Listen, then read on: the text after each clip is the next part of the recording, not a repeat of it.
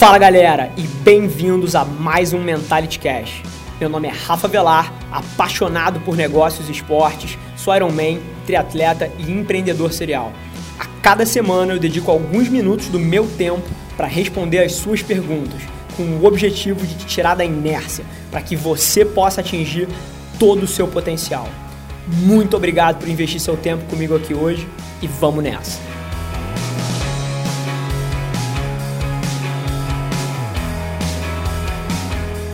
Esse é o episódio 1, onde falamos sobre sucesso, investir na crise e como começar um negócio sem ter dinheiro. Fica ligado.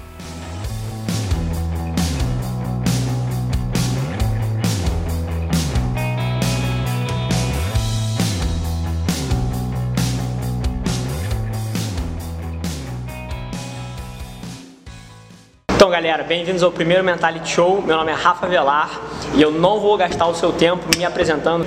E vamos para a primeira pergunta. Felipe Eric pergunta: Como ter coragem para investir em um país que só vive em crise? Então, como ter coragem para investir num país que só vive em crise? Então, bacana. Eu acho que a primeira coisa que qualquer um tem que reconhecer é a realidade. Então, o, o Brasil sim está passando por um momento muito difícil. Você seria imbecil se você achasse que isso aqui é um conto de fadas. Não é. Então, com isso, eu acho que você tem que fazer algumas coisas. E a primeira é ser extremamente prático no teu plano e na tua abordagem. O que, que eu quero dizer com isso? Você tem que ser realista. Primeiro, em relação a quais são os seus talentos, no que você é bom e no que você é uma merda. Ou seja, no que você ainda tem que se desenvolver.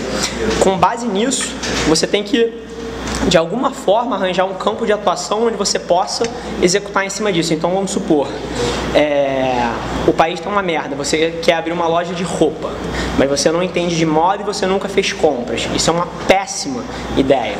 Então, ao mesmo tempo, se você cozinha bem e você quer abrir um negócio de culinária ou começar a fazer doce, isso já parece uma ideia melhor, isso já parece uma ideia mais realista de ser de ser aplicada. Agora, uma coisa que eu preciso atentar, e aí eu vejo muitos jovens falando de investir, de começar a empreender, é que você precisa ser realista com o seu nível de talento e quem você é negócios, empreendedorismo não é para todo mundo. Eu acho que tem muita gente sendo vendido uma, uma narrativa de que todo mundo pode, que todo mundo é, pode alcançar seus sonhos. E mas tem mais aspas grandes aí a serem faladas, que é o DNA do empreendedor, a pessoa capaz de aguentar a pressão do dia a dia de um negócio, de segurar a dívida, de ser responsável pela vida e pela família de um monte de gente. Isso é um DNA diferente. E a maioria das pessoas não vai ser feliz nessa jornada e não vai ser feliz nessa trajetória. Então isso é uma coisa para ter em mente. Então é você ser prático na sua abordagem, entender quais são os seus talentos. Isso vai te ajudar a ter coragem para enfrentar um cenário difícil. Mas o segundo, você tem que ter autoconhecimento suficiente para saber quem você é. E se a jornada do empreendedorismo não é para você, se você estaria muito melhor posicionado trabalhando para alguém ou trabalhando com alguém, eu acho que você tem que ter essa humildade e esse reconhecimento para que você possa se colocar num lugar para você vencer. Porque eu te garanto, o funcionário número 7 do Facebook, o funcionário número 15 do Twitter, o 57 funcionário do Google vai ser muito mais rico e muito mais bem sucedido do que eu, o João ali, do que a Paula, que o Eric, todo mundo nessa sala juntos. Então eu acho que tem um romantismo sobre você ser o líder, sobre você ser o fundador, sobre você investir em alguma coisa, quando na verdade, para a maioria das pessoas, seria mais inteligente você ser um número 2, um número 3, um número 247 de uma empresa bem estabelecida, porque o DNA do empreendedor é diferente. Felipe, então mais uma vez, se é muito difícil eu responder com, com a profundidade que eu gostaria por um vídeo, por uma pergunta seca, sem poder ter uma troca. Mas se você discorda de alguma coisa, se você quer ir mais a fundo em algum ponto, manda lá que a gente traz isso de volta aqui. Marcelo Augusto pergunta: O que você faria se não tivesse um tostão no bolso para iniciar um negócio? Então, Marcelo, é, eu acho que para começar um negócio sem um puto no bolso, zero, é impossível. É, mais uma vez, se você tiver 50 reais, 100 reais, 200 reais, aí já se torna possível. E por que eu estou falando isso? Porque eu acho que a maioria das pessoas subestima a quantidade de dinheiro que elas têm.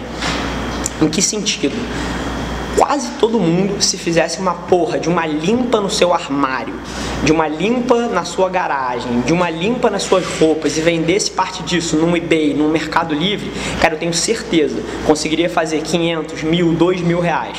Então, começar do zero é uma coisa que eu acho que ninguém precisa fazer. É só você estar tá disposto a se desfazer de uma porrada de merda que você tem no teu armário. Então, isso é um ponto. E que eu aconselho todo mundo que eu falo que está começando do zero, que diz que não tem grana, é dar uma enxugada nos seus bens, é vender aquele relógio que você comprou porque você achava que era bonito. Você não precisa ter dois ternos, você não precisa ter uma porrada de coisas que você acha que você precisa. Então, daí você já consegue fazer um dinheiro. Agora, o segundo, voltando à primeira pergunta, eu acho que é muito importante você ser prático no que você está fazendo. E eu não acho que é prático alguém com dois filhos, com conta para pagar, apostar tudo no empreendedorismo, porque, mais uma vez, no empreendedorismo eu acho que ninguém sai ileso. Você vai errar uma, vai errar duas, vai errar três, e se você tiver o talento e o DNA, uma hora você acerta, mas tem esse pedágio para pagar no começo. Então, voltando à questão de ser prático, eu acho que para alguém que quer de fato começar isso, você deveria pegar um trabalho onde você trabalha aí de 8 às 5, de 8 às 6 e faz o mínimo possível possível para continuar recebendo aquela grana e aí se dedicar igual um filho da puta de 7 horas da noite até as 2 da manhã, de segunda a sexta, e o seu sábado inteiro, e o seu domingo inteiro, e todos os feriados, fazendo esse teu sonho virar uma realidade porque dessa forma você mantém as suas contas pagas, você mantém alguma estabilidade enquanto você executa, enquanto você testa é, o teu empreendimento paralelo. Eu acho que isso é uma abordagem um pouco mais real do que você largar tudo e investir num sonho que, mais uma vez, grande parte desse resultado não está na tua mão. É claro que você pode controlar o quanto de empenho você põe, é claro que você pode fazer um trabalho anterior para entender se você tem os talentos necessários ou não, mas muitas das condições estão fora da nossa mão.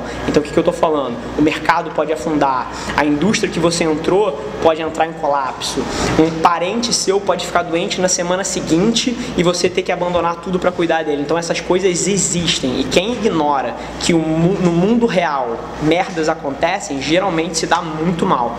Então eu acho sempre mais seguro você ter um, um, uma, uma via de renda ou uma opção que te garanta uma estabilidade enquanto você gasta cada segundo extra que você tem perseguindo esse sonho que parece agora um pouco mais distante. Felipe Souza pergunta: O que é sucesso para você? Bom, pergunta foda, mas é, eu acho que, até dando um passo atrás, eu acho que a palavra principal para a gente prestar atenção a isso, aí nessa pergunta, é, é, o você. Então eu acho que sucesso é uma coisa muito individual. Então eu não tenho a audácia de querer responder por todo mundo, mas eu posso sim responder por mim e eu acho que fazer essas aspas é muito importante. Então eu acho que sucesso para mim, não tem nada a ver com vitórias, com derrotas, com o saldo da minha conta bancária, com quantas empresas eu tenho, com quão bem sucedido eu sou. Sucesso para mim é estar tá numa jornada de crescimento e estar tá evoluindo todos os dias dentro que eu quero que a minha vida seja. Então isso é uma coisa muito importante também, porque eu acho que você pode estar evoluindo em direções que não são as direções que você gostaria de estar indo. Você pode estar atendendo a dogmas da sociedade, você pode estar fazendo coisas só porque é o que os seus pais esperam que você esteja fazendo. Você pode estar fazendo coisas só porque é o que você sabe que os seus amigos valorizam e que a, aquela menina que você gosta vai achar bonito. Eu acho que isso é o rumo do fracasso. Todas as pessoas que tentam viver a vida delas no longo prazo para atender as expectativas dos outros se frustram e não vão ser felizes. Então, dentro desse meu, dessa minha crença, sucesso para mim é estar tá numa jornada de crescimento e estar tá numa jornada de evolução dentro das coisas que eu valorizo. Então, mas eu acho que isso é uma pergunta muito individual e que eu acho que é a tarefa de todo mundo tentar responder ela todos os dias, porque mais uma vez, é, a definição do sucesso para mim pode mudar semana que vem, pode mudar daqui a duas semanas, daqui a três anos eu tenho dois filhos e sucesso para mim é ver os moleques crescerem saudáveis e, e, e serem pessoas boas e éticas que vão avançar a nossa sociedade. Hoje em dia, por eu ser, por eu ser novo e não ter filhos, sucesso para mim tem uma concepção muito individualista. E eu não, e eu não, mas eu não sou romântico quanto a ela. E eu aceito e entendo que à medida que eu for evoluindo e à medida medida que eu for crescendo como ser humano e a minha vida for mudando, essa definição do sucesso vai mudar também. Galera, por hoje é só. Mas você não tem ideia de quanto eu aprecio você ter investido seu tempo aqui comigo. Muito obrigado. E lembre-se, se alguma coisa nesse conteúdo ressoou com você, ou se você acha que alguém que você conhece pode se beneficiar desse conteúdo, divide com ela. E não se esquece de seguir as nossas páginas no Instagram e no Facebook para ter acesso a conteúdos exclusivos diariamente. E eu te proponho um desafio. Vamos colocar esse podcast no top 100 do Brasil? É só ranquear a gente com 5 estrelas que a gente vai estar um passo mais perto desse sonho. Vamos que vamos. Um abraço.